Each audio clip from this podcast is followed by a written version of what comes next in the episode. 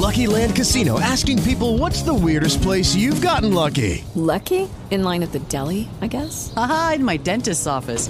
More than once, actually. Do I have to say? Yes, you do. In the car before my kids' PTA meeting. Really? Yes. Excuse me, what's the weirdest place you've gotten lucky? I never win and tell. Well, there you have it. You can get lucky anywhere playing at LuckyLandSlots.com. Play for free right now. Are you feeling lucky? No purchase necessary. Void where prohibited by law. 18 plus. Terms and conditions apply. See website for details.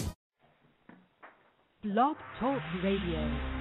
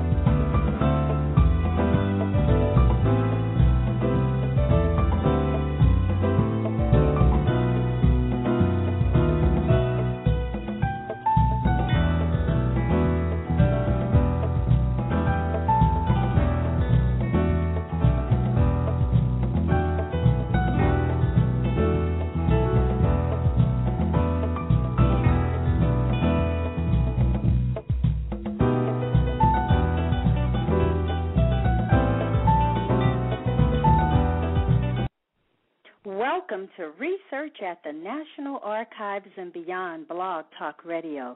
This is your host, Bernice Alexander Bennett, and joining me tonight is co host Natonne Elaine Kemp. Welcome, Natonne. Thank you, Bernice. It's great to be here. Well, great to have you. How are you doing tonight? I'm doing well, and I'm very excited about our guest tonight. Oh, so am I. Well, I also want to welcome the callers and chatters to research at the National Archives and beyond.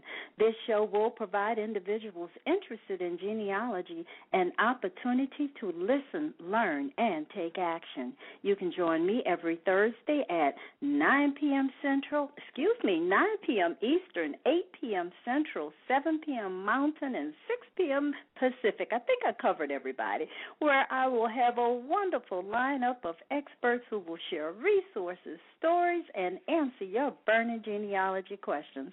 All of my guests share a deep passion and knowledge of genealogy and history. If you have logged in as a guest and wish to participate in the chat, you can sign in through your Facebook account or Blog Talk Radio. I will also open the lines in the second half of the show so that you can ask questions of the guests.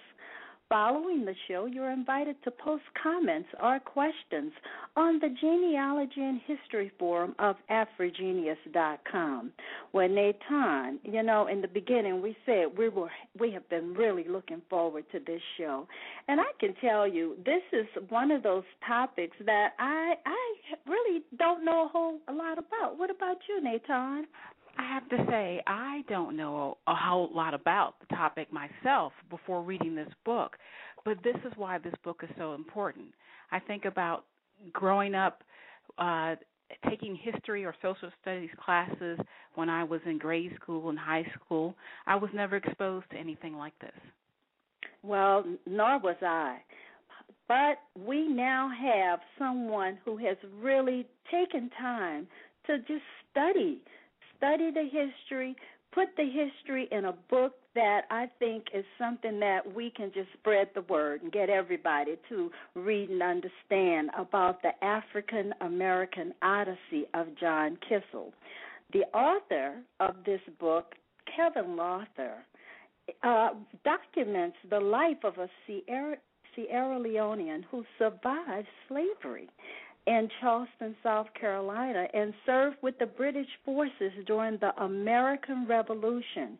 He eventually returned to his homeland where he campaigned among his people to end the slave trading.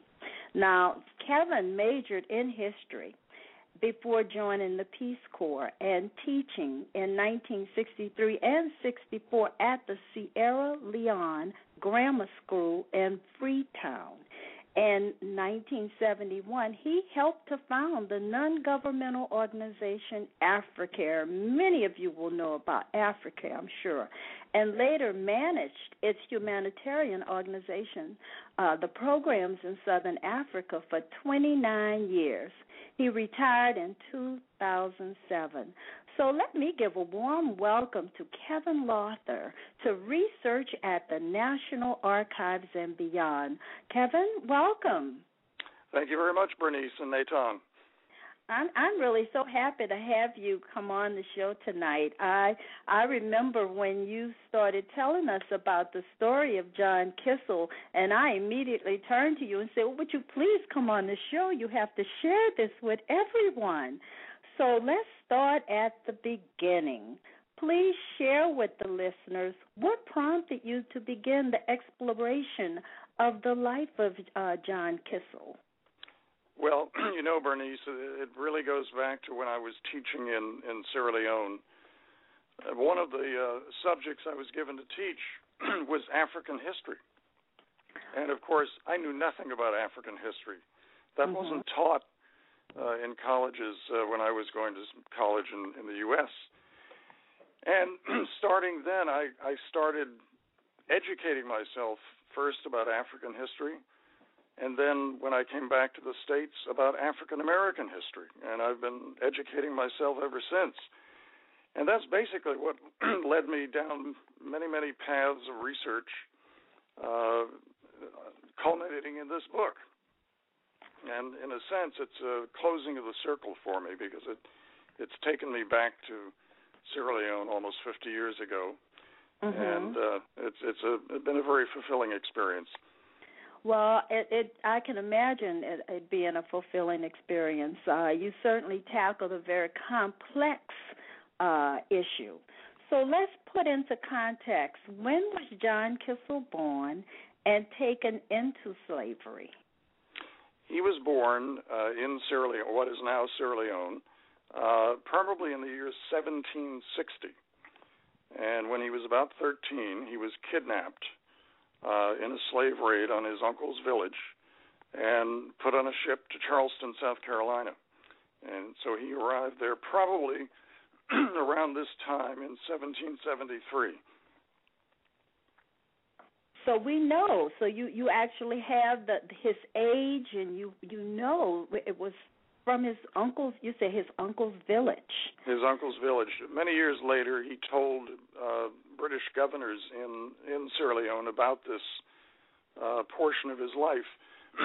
That's how we know roughly when he was born, approximately when he was taken as a slave, and where he came as a slave to Charleston. Now, you know, when when looking at the whole African slave trade, uh, how many about how many Africans were enslaved during the Middle Passage? Just to give us the context of what we're dealing with. Well, this, some of the figures may surprise you, and and for your listeners, uh, let me refer them to uh, uh, something that they can access on the internet, and that's the Transatlantic Slave Trade Database and this records close to 90% of all of the slave ship voyages ever undertaken. Uh, there are excellent records because most of these voyages were insured. Now, the best figures that are available indicate that, uh, excuse me, mm-hmm. about 12.5 million people uh, were taken from the African shores over the course of the hundreds of years that the slave trade operated.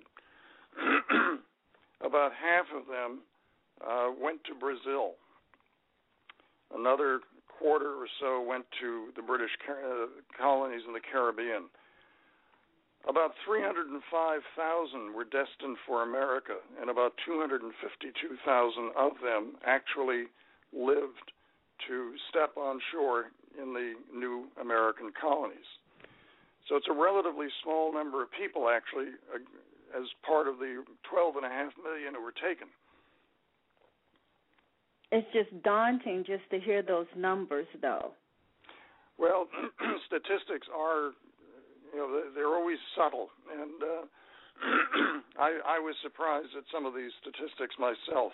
Most people don't realize uh, how many people were actually taken to Brazil, uh, to Cuba, uh, to Jamaica, and, and many of the Caribbean islands.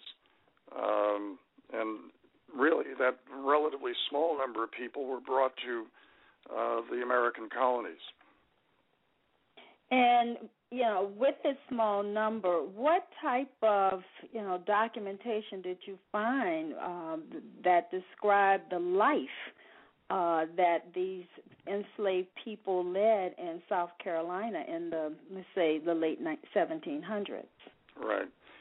Uh, the focus of this book, of course, is on John Kizell, and Kizell really did not, uh, fortunately for him, uh, was not taken to a uh, rice or indigo plantation, where he probably would have died very young. He lived in Charleston as a slave, and there the mortality was considerably less among slaves and among whites as well. Um, the, what we know about slave life in Charleston is largely through the work of several historians. Uh, there are very, very few, in fact, literally no documents available produced within the black community or by people who were enslaved in Charleston. Mm-hmm. Uh, so we know relatively little about about that community. Uh, but in the book, I've tried to paint uh, a picture of a an African American, a black community in Charleston that basically was a majority community in the city, and which controlled much of the space, let us say, of people's lives. Uh, there is documentation that uh, blacks in Charleston at, that time uh, controlled much of the economy of the, the city, uh, the food markets, the fishing, uh, the ships, uh, you know, the boats that went up and down the rivers and along the coast, uh, which meant that they controlled, in a sense, the uh, the passage of communication as well. Mm-hmm. Um, now, this didn't last many years beyond the revolution, but during that period of Kizell's presence there, he was part of a functioning African American community that really uh, was in a position to control much of its daily life. Mm-hmm. Uh, this was one of the things that surprised me most when I was doing the research. Well, that is quite surprising um, to to know that he they had that that degree of freedom, and um, it, say more. well, you know, to use the word freedom in that context is a little uh, odd, but uh, you're correct. Um, in a sense, many of the Africans who were deposited on the shores there, um, although they were slaves in one sense, they may have had a greater degree of uh, freedom in terms of what they did with their time and their lives. Um, it, it really sounds contradictory, but um, in spite of the laws that existed on paper to control slaves, um, blacks in Charleston at that time could pretty much go anywhere and do anything. You had slaves who rented their own apartments. You had slaves who had their own horses. Um, so they were able to create uh, a space, if you will, for for their own lives.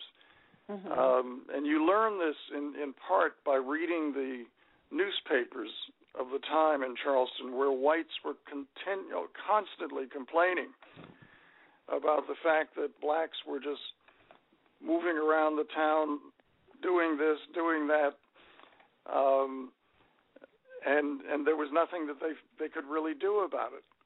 Mm-hmm. Um, again, that would change in the decades to come, and and uh, you know I do touch on some of that later on, but but in the, the years leading up to the revolution and immediately uh, afterwards, Charleston was a, a very different city than you might imagine. Kevin, you you mentioned um, talking about pre-Revolutionary War Charleston. I recall reading in your book about the role of black women dominating the markets, which right. I found very interesting. I remember taking a class, a history course in college called The Emergence of the Third World, and it talked about the impact of, of Europeans colonizing India and China, how they helped liberate women, but in West Africa, they had sort of a negative impact because the women there were your merchants. And do you know if for some reason, the fact that women were dominating the markets in South Carolina and Charleston, did that carry over from what they were doing back in their native land? Well, I, I think you can make that assumption, but I did not come across any uh, clear documentation to that effect. But my own ex- long experience of living in Africa and traveling, I've spent about 13 years of my life on the continent uh, wherever you go, it's the women who who really control the traditional markets. And uh, I think this was almost certainly true in Kizell's homeland, um, and that many of the the people who were brought to Charleston, uh, the women slaves, that they they they had had some experience in marketing and uh, uh, some rudimentary skills, at least in terms of handling money or things of value. Um, so I think you can make that assumption, but I think it's an area which uh, you know probably could do with some some very very good research. Now, you know, you spoke of of uh, Kizell uh, basically being captured at the age of 13. And were you able to find the circumstances uh, that led to him being captured and, and sent to America? Well, he told the story uh, many years later when he returned to his homeland. Uh, and this was a story recorded by uh, a British governor uh, in around 1810. Uh, he told the story that he had gone on a visit to his uncle's village uh, the uncles in African cultures are very often more important than the father. And uh, he was in the uncle's village, and I think the first night they were there, they were attacked um, by slave raiders, not European slave raiders, but African slave raiders, and and seized. Now the story he told was that his father, who was a chief, or a headman in this in another village tried to ransom him. And this is also a little mind-boggling for people on this side of the Atlantic but the father was actually a slave owner himself mm-hmm. which was not at all unusual. And so the father said well he would trade two or three of his slaves to get his son back. And whoever had taken the boy refused to make such a trade. And the next thing we know, he's he's on a ship bound for Charleston. Now, the, in the book, I go into some other details that Kizell also talked about uh, later in life. Um, his apparently being accused of being a witch. Yes. but that was, you know, if that was true, it was probably just a, a means by which to uh, uh, put him on board the ship. Uh, it was very common if you wanted to send someone abroad as a slave, you just said, "Oh, he's he or she is a witch." Uh, mm-hmm. Put him in chains, put him on the ship, and and we'll be done with it. Okay, so he's on the ship. He's on the way to Charleston. What resources did you use to gain insight into the slave sales and auctions that occurred in Charleston?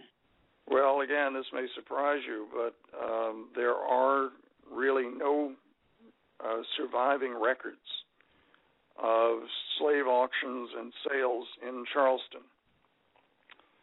Um, there might have been at some point, but uh, you know, Charleston has had fires, uh, severe mm-hmm. fires, and earthquakes, and what have you. The the bottom line is that there just isn't any real documentation on the conduct of slave the slave business to use that term in Charleston. Now we know that you know there were Uh, there was uh, one or two main places in the city where slaves were auctioned. And uh, if you've read the book, you know toward the end there's a very poignant uh, account of a slave auction um, written by a British visitor.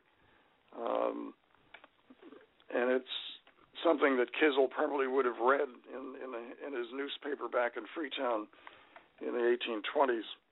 Mm-hmm. But unfortunately, we just don't really know much about the the actual workings of the business. We know something about the how the ships were brought in, how the quarantine operated on Sullivan's Island. Um, if you read the newspapers of the time, you'll see the advertisements for auctions and sales and what have you. Mm-hmm. Um, and there is some information on prices. So you can piece things together, but it would have been much better, of course, to have written documents, uh, insurance policies, that sort of thing, uh, to give it a, a much better picture. One thing that I found interesting was that if you were a slave merchant in Charleston at that time, that was a position of very high esteem and repute mm-hmm. within the white society. Um, if you were just an ordinary storekeeper, uh, you were down at the bottom rung. So being a slave merchant was was really considered to be the uh, uh, you were at the top rung of the, the local economy. Which is quite interesting in of itself. The, the the the manner in which they would aspire to be at the top of the uh, society as a slave merchant. Quite right. interesting. Quite interesting. Well, we're going to take a quick break and come back and talk about the Revolutionary War. Come back in one minute, okay?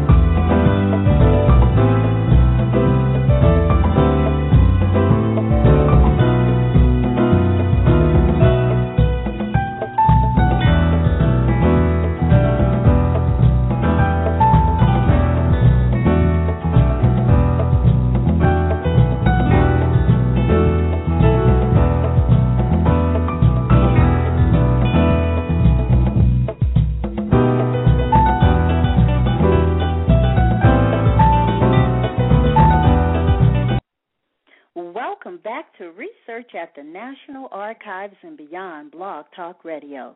This is your host, Bernice Bennett, and co host, Natonne Kemp, and you're listening to Kevin Lowther. Uh, Kevin Lowther has just shared with us just some basic insight into slavery in Charleston and exactly what happened to John Kizell. And now we're going to move into a discussion about the Revolutionary War. Well, let's well just tell us. I mean, we understand that John Kizell fought in the Revolutionary War. But just what was going on at that time by him making the decision to go to the British rather than with the Americans? Well, in in Charleston, of course, when Charleston finally fell to the British in 1780, uh, the war had been going on for several years, and the British finally took the city um, in May of 1780. Now, there were about 5,000 uh, slaves living in Charleston at that time, only a handful of free blacks, uh, by the way. And many of those people probably uh, understood the the equation. Let, us put it uh, very clearly. Uh, the British seemed to be winning. They had all the the power, and it made sense to uh, either run away from your master or mistress and join the British if you could, or in some cases, your owner might, uh, if they were loyalists, uh, offer you uh, as somebody who could serve with the British and the loyalist forces uh, for the duration of the conflict. Now, we don't know precisely what prompted Kizell to join the British, whether his mistress uh, might have been a loyalist. I think she was probably a patriot or maybe neutral. But all we know from Kizell, from his telling this British governor years later, is that he joined the British Army probably as uh, uh, a servant to an officer, and he later described himself as a soldier. But I I don't believe that Kizell actually shouldered arms uh, or fought in an actual combat situation. He was at the Battle of Kings Mountain uh, in October of 1780 which was a pivotal battle in the Revolution, uh, where the mm-hmm. Patriots defeated the, the Loyalists. And Kizell at that point was probably taken prisoner, along with several hundred uh, Loyalists who were at that battle. But most of them were either released or escaped, and Kizell uh, probably made his way back to Charleston uh, in company with one or more officers. Um, he would not have been able to travel on his own. It just would have been too dangerous. Mm-hmm. Um, so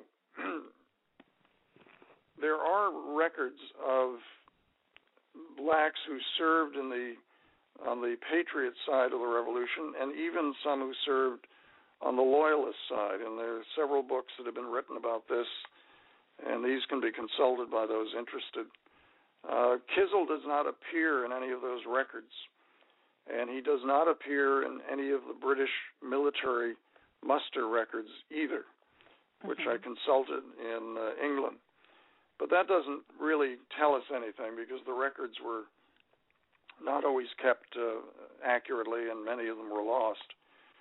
So we have Kizell's word that he was at the Battle of Kings Mountain, and people I've talked to, historians of the Revolution, agree that you know, why would he have just picked the Battle of Kings Mountain and just said, "Oh, I was at this battle," unless he was really there? Mm-hmm.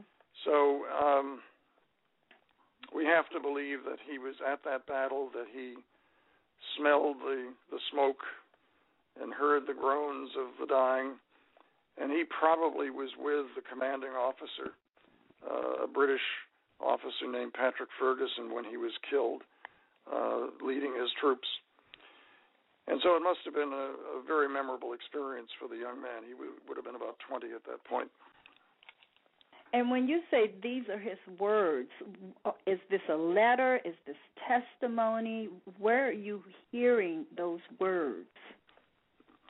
His the various uh, stories he told, you know, how he was taken as a slave and so forth. This was all recounted to a particular British governor mm-hmm. in eight, in 1810, mm-hmm. uh, when Kizell at that point would have been a 50 year old man. And this governor uh, wrote a fairly detailed account of Kizell's life as told by Kizell. And this was actually um, published uh, along with some of Kizell's own writings in London in 1812 and again 12 years later.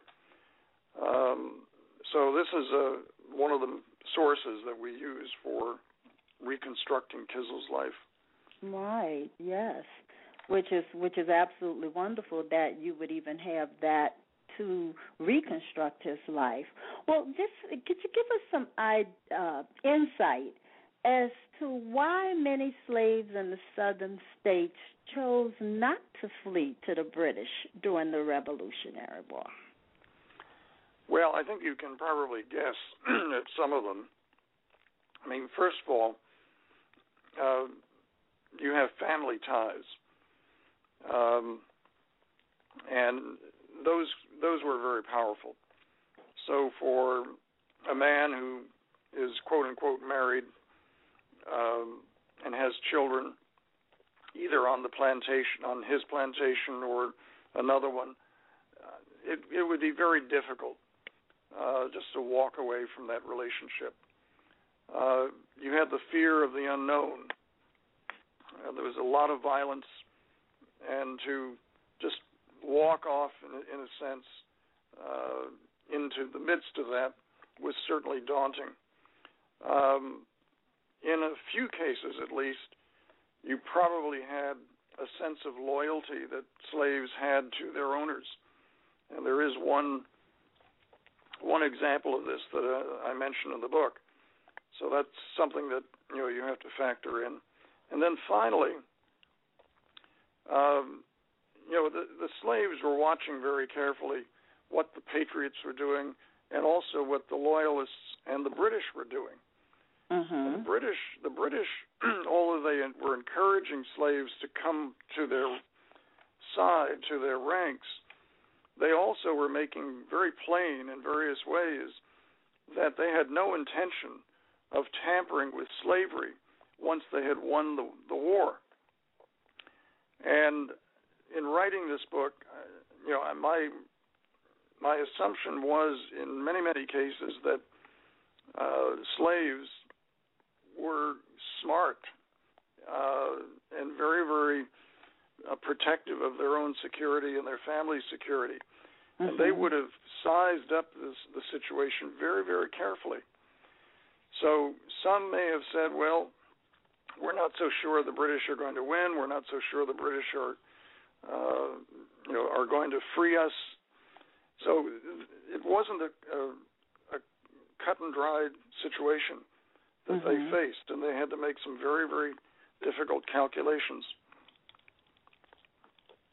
And I can imagine that being quite difficult uh, to to be in that position to see both sides at war and trying to decide if I stay with the Patriots, will they let me free, or if I go to the other side, will I be free? Or that's right. You know, where do I go? What do I do? Mm-hmm you know, right. Natonne, any questions from you? Just to follow up, I believe Kevin that you um, stated clearly in your book that the British did not give clear indications of any type of reward to entice slaves to join their side. well, there were a couple of occasions where they did, but uh, or very early in the war, uh, in fact, even before the uh, the colonies formally declared independence, uh, the British governor in, in Virginia uh, essentially offered freedom. Um, years later, during the war, another British commander did likewise. But the British really never you know, sorted out a, a firm, clear policy of what to do uh, in terms of the slave trade, slavery, and the rewards that might be available to to blacks who joined uh, the British side. Um, and as I said earlier, uh, the British really had no intention of of tampering with slavery after the war was over. So uh, they were in a very, very conflicted situation from that standpoint. And that also applied to uh, whether or not to recruit blacks formally into military units. Both the Patriots and the British considered doing this on a on a large scale and then backed off from doing it at all. So very, very few uh, blacks were recruited, especially in the South, by the Patriots. Almost none. You had some serving in militia units in Virginia and places like that. And the British never really went much beyond a, recruiting a few hundred uh, here and there. So there were a few blacks who fought in combat for the British, but not enough to really make any difference. And I guess um, for slaves, let's say in Charleston during this time period, they're trying to read the tea leaves. Which way should they go? Right. And a lot of times it was probably don't take any action. Well, certainly up to 1780, that would have been the case. And um, we really don't know how many slaves went over to the British at that time. It was probably um, at least several hundred, and maybe more. Um, but the numbers are are difficult to pin down. Um, we do know how many uh, blacks were evacuated by the British uh, in 1782 from Charleston. Uh, that was several thousand. So that gives you some sense of the the magnitude. So it's it's possible to suggest that the majority of of um, adult blacks in Charleston at that time probably um, were sympathy uh, sympathizers of, on the British cause, and probably uh, wanted to leave with the British at the end of the Revolution. Mm-hmm. However, they had was it a, a, a false expectation though that by leaving with the British, that they would have some degree of freedom or would end up going back to Africa. there was that fear, and there were British officers who were also uh, taking advantage of the situation and, in effect, uh, planning to take slaves or former slaves to the West Indies and, and selling them. Mm-hmm. And some of some of that actually happened. Uh, it was a very, as you can imagine, in, in, in that environment with uh, the war winding down, the British realizing that they're going to lose. By now, Yorktown has has happened. Uh, everyone was sort of looking out for himself, and uh, it would have been a very, very difficult period for any uh, former slave in that environment. Um, and they would not really have had any clear sense of what their future held for them. Uh, the British really weren't sure where they were going to take them. Ultimately, as you know from the book, uh, many of them were, were brought to New York, which was the British headquarters at the end of the war. And from there, they and thousands of uh, white and black loyalists were evacuated to Nova Scotia and New Brunswick and to a few other places, but principally to Nova Scotia. And that's where Kizell uh, was evacuated uh, from New York. Now, how were you able to track John Kizell to Nova Scotia? there, well, there's a book of Negroes, as it's called, which the British commander in New York uh, prepared and it's actually called The Book of Negroes, and you can consult this book. And it lists most of the uh, former slaves who were in New York, who had joined the British during the Revolution, and who were entitled, in the uh, view of the British commander at the time, to have British protection and to be evacuated uh, from New York. Mm-hmm. Now, Kizell, you would have assumed that Kizell would appear in that book. He doesn't. Where he oh. appears is in a uh, document that shows all of the former slaves who had arrived in Nova Scotia um, in a particular place called Shelburne. Mm-hmm. Um, in 1782-83. Uh, they were mustered in by the Nova Scotian governor in the summer of 1784. Uh, there had been a race riot in Shelburne, which is in the southeastern part of Nova Scotia, and this had led the authorities to investigate uh, the conditions under which these former slaves were forced to live and Kizell's name and that of his wife Phyllis uh, and their two children appear. Well, I'm sorry, the, the children hadn't been born yet, but uh, and his wife Phyllis appear in the records of this uh, muster, as it was called, and each individual was asked to explain when he or she was brought to Nova Scotia from New York, what had been promised to them, uh, and so forth. So that's how we know for sure that Kizell was in Nova Scotia. Mm-hmm. And and the documentation uh, is is pretty clear. Now, do you start seeing Kizell kind of rise as uh, an advocate, if you will, uh, or abolitionist, or uh, someone to speak against slavery? Was it in Nova Scotia, or was it when he returned to Sierra Leone? It seems fairly clear that it was after he returned to Sierra Leone. Mm-hmm. Um, and again, although he was literate, probably by this time, uh, we don't know of any documents that he wrote while in Nova Scotia. And there have been many books written about this experience uh, of the former black, former slaves in Nova Scotia. One of the best books is uh, called Rough Crossings, which came out a few years ago and focuses on the Nova Scotian experience. Um, but Kizell does not um, appear in any of the, the local records or in any of later records as having taken a leadership role in uh, Nova Scotia.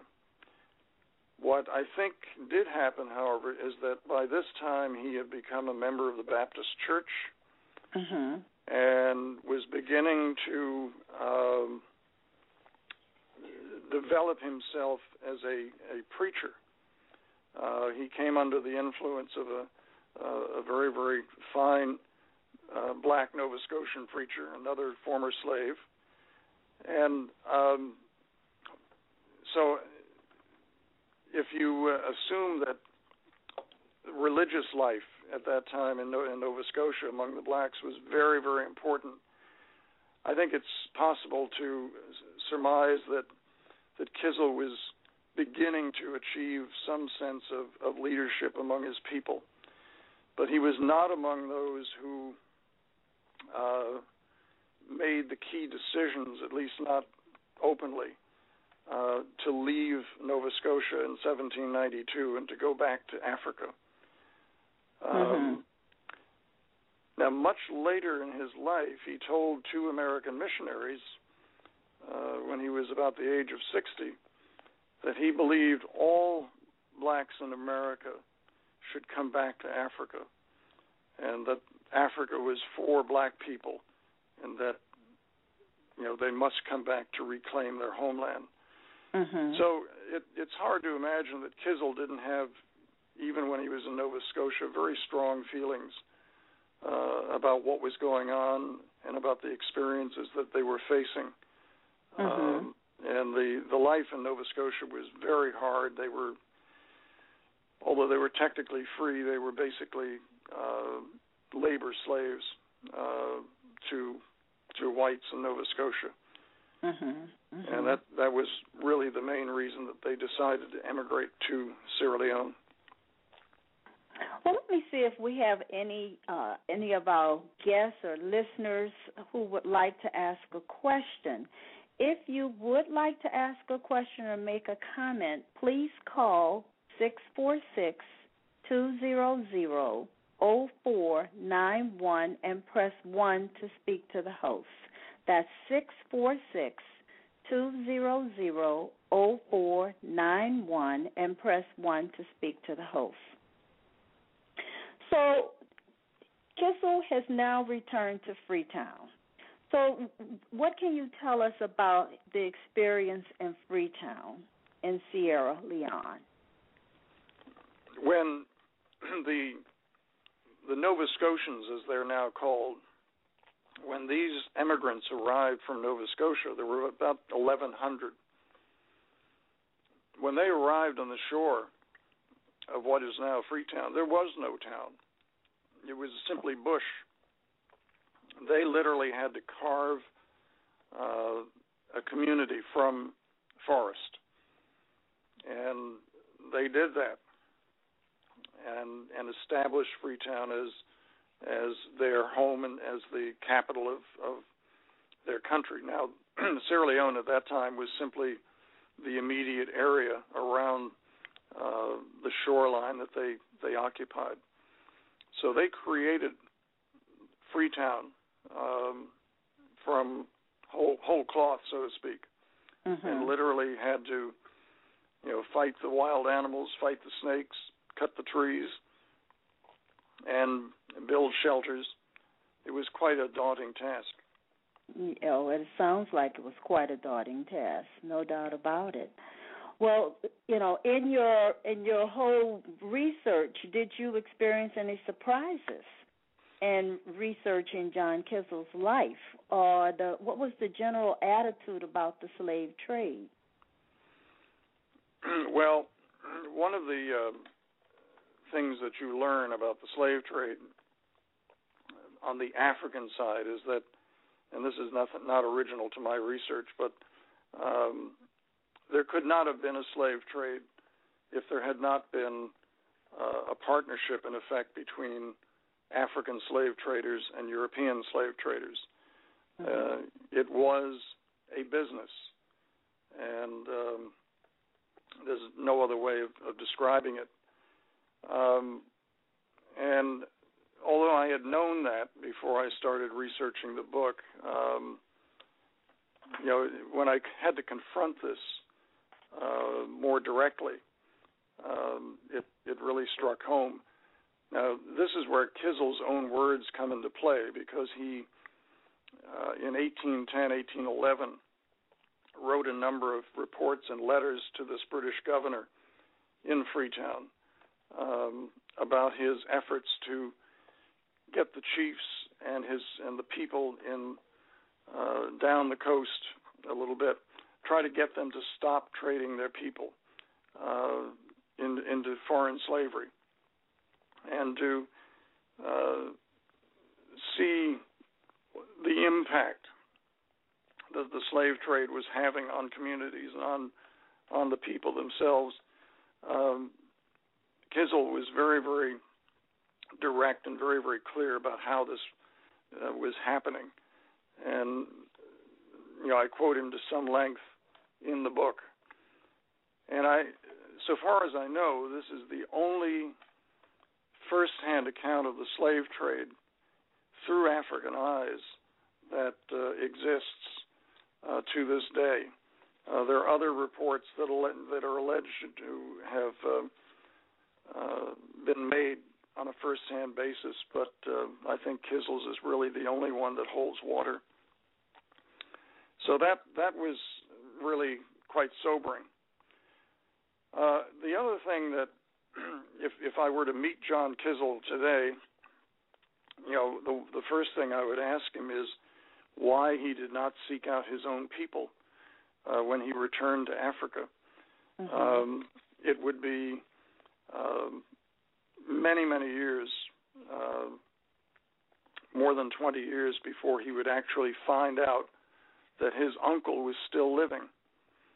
Uh, never, on his own, tried to find his his uh, birth village or his people, and you know there obviously were reasons for that, but it's not clear uh, what was in his mind.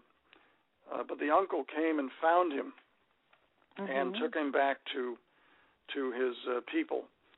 Uh, again, this is about 20 years after they've they've returned that Kizell returned to Africa. And the only in, instance of this that I found was in a letter that Kizell wrote uh, to a, a British friend, and uh, quite by accident, I found this letter in London, so we can document that this actually happened. Mm-hmm. And and this this is perhaps uh, a, a really amazing story in and of itself because how did his uncle know how to get in touch with him? And I guess that's I one of those questions you could ask him. Yeah, well, I tell, I think I know what happened, and uh, I, I describe this in the book. when Kizell was making his tour of, you know, trying to get the chiefs to stop trading in slaves, and at the same time he was confronting some of the white slave traders in the area. This is this is a story that would have uh, rippled out into uh, far into the bush. Uh, 20, 30, 40, 50, 100 miles, people would have been hearing the story of this you know man from the country who had come back to Africa after being a slave and who is now confronting the slave traders. And there must have been something that tipped the uncle off to the fact that this might actually be uh, his his uh, nephew. Mm-hmm. So uh, Kizell doesn't go into great depth about this, uh, but it must have been an extremely emotional moment when when he was reunited with the uncle because he believed that the uncle had died in the the raid on the village. That's right. That's right. That's right. That's right. Well, did John Kizell ever live to see slavery outlawed in the British Empire? I'd like to hope so, uh, but the last sight of him we have, the, la- the la- last documented sight, is in 1830, and he would have been 70 years old at that point. He had actually detained in his village uh, an African who was in, engaged in kidnapping children. Now, Mhm. the British the British abolished slavery in the British Empire in 1833. So, if Kizell managed to live that long, then he would have been able to celebrate the abolition of, of slavery throughout the British Empire. Mm-hmm. But it, it would have been a a very very mixed victory because domestic servitude within uh, the African communities continued and actually intensified in the, the decades to come.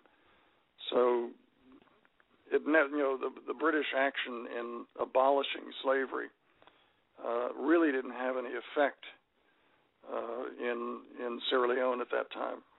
Mhm. But you know, when you think about this whole slave trade and what what is the legacy though of this the slave trade and domestic servitude in contemporary West Africa? Well, I again when I started writing the book, I wasn't thinking about this, but um, as you know, there was a war in Sierra Leone in the 1990s Mm-hmm. and a war in Liberia, in neighboring Liberia. And the more I've read about those conflicts, um, the more I believe that um, there is a real legacy of the slave trade and domestic servitude. And uh, one thing that you can see, in fact, Kizell wrote about this. He talked about the deep fear that people had of their neighbors, even their friends, Mm-hmm. because of the slave trade. Um, and if you read about the causes of the war, it wasn't blood diamonds in Sierra Leone. It was, it was really a sense among impoverished rural youth that they really had no stake in in the modern Sierra Leonean experience. Mm-hmm. Uh, they'd been deprived of education. They didn't have access to land. They were uh, subjugated by the chiefs. And this all relates back to the institution of domestic servitude.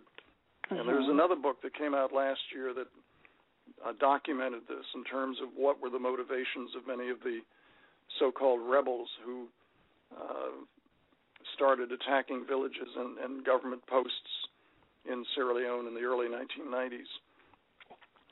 So I, I, there needs to be more study of this, but I think the societies in Sierra Leone, also in Liberia, were were badly damaged, uh, badly traumatized by the slave trade and by domestic servitude. Mm-hmm. And I've talked to Sierra Leoneans about this and and some Liberians, and they nod their heads. uh, it's something that uh, uh, I think they they know is still somehow embedded in their culture, and it's going to be Yeah. difficult to root out. Yes, I, I yes, you're you're so right. You're so right. Well, I Kevin. noted in your book, uh, Natonne, did you have a question? I just wanted to mention there is a question coming out of the chat. Are there any known descendants of John Kizell in Sierra Leone or in Britain today? well, the, the short answer is no. Um, the first thing I did when I started my research was to reach out to Sierra Leoneans uh, both here and in Sierra Leone, to find out if there were any um, contemporary uh, or other families that might have been linked to Kizell. And I went to considerable length to do that, and we found no links whatsoever. Um, I've talked to many Sierra Leoneans since the book came out, and nobody can has said, "Oh yeah, there's a Kizell here or a Kizell there." So unfortunately, that that seems to be a, a dead end. Now that doesn't mean that at some point we won't discover that there is somebody who that uh, can come forward and say, "Oh yes, this story was told uh, by my great great grandfather and has come down to us over the over the decades." Um, so unfortunately, we were not able to find any any real contact at that level. But I I wouldn't I wouldn't give up. I mean, you you never know. That's what makes well, historical research so much fun. That's right. And in fact, one of the uh, noted researchers you actually mentioned him, Joseph Opala. Am I right. pronouncing that correctly? Correct. He did mention the Gullah connection. Correct. Uh, between Sierra Leone and coastal South Carolina and Georgia. Right. Right. Well, that, that's a very strong connection. A lot has been done in, in recent decades to document it. Um, people who know about the Penn Community Center on St. Helena Island in South Carolina would would know that. um, there have been a number of films made and and books written about this. So uh, those who are interested in, in researching that connection, uh, they'll, they'll certainly find plenty out there. That's right.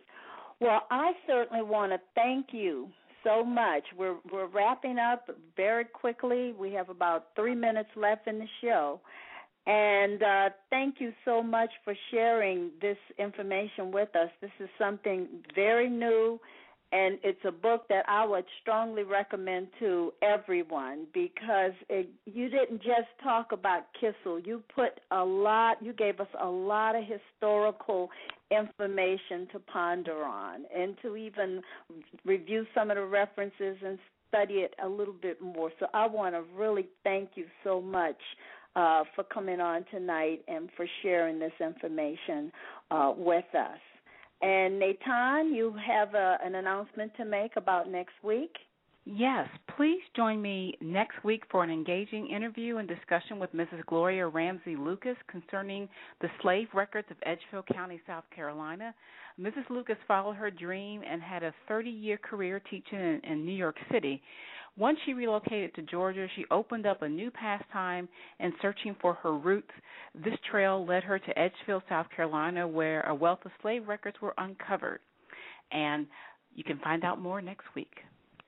Okay, and Natonne will be the host for next week because I will be at Samford in Birmingham, Alabama. Uh, so, Kevin, I want to thank you so much for joining us tonight and providing the listeners with invaluable information regarding your book, The African American Odyssey of John Kizell. So, good night. Thank you. Thank you, co host Natonne Kemp. And remember, your ancestors left footprints. Therefore, you should follow the clues that are presented to you through oral history, family records, research at the National Archives, and beyond. You can can continue this discussion on AfriGeneas.com and the Research at the National Archives and Beyond Facebook page. Also, remember to listen to the African Roots podcast tomorrow morning with Angela Walton Raji. Good night, and I look forward to you joining us next week. Good night. Good night, Kevin. Good night, Good night. Good night, Bernice. Good night, Kevin.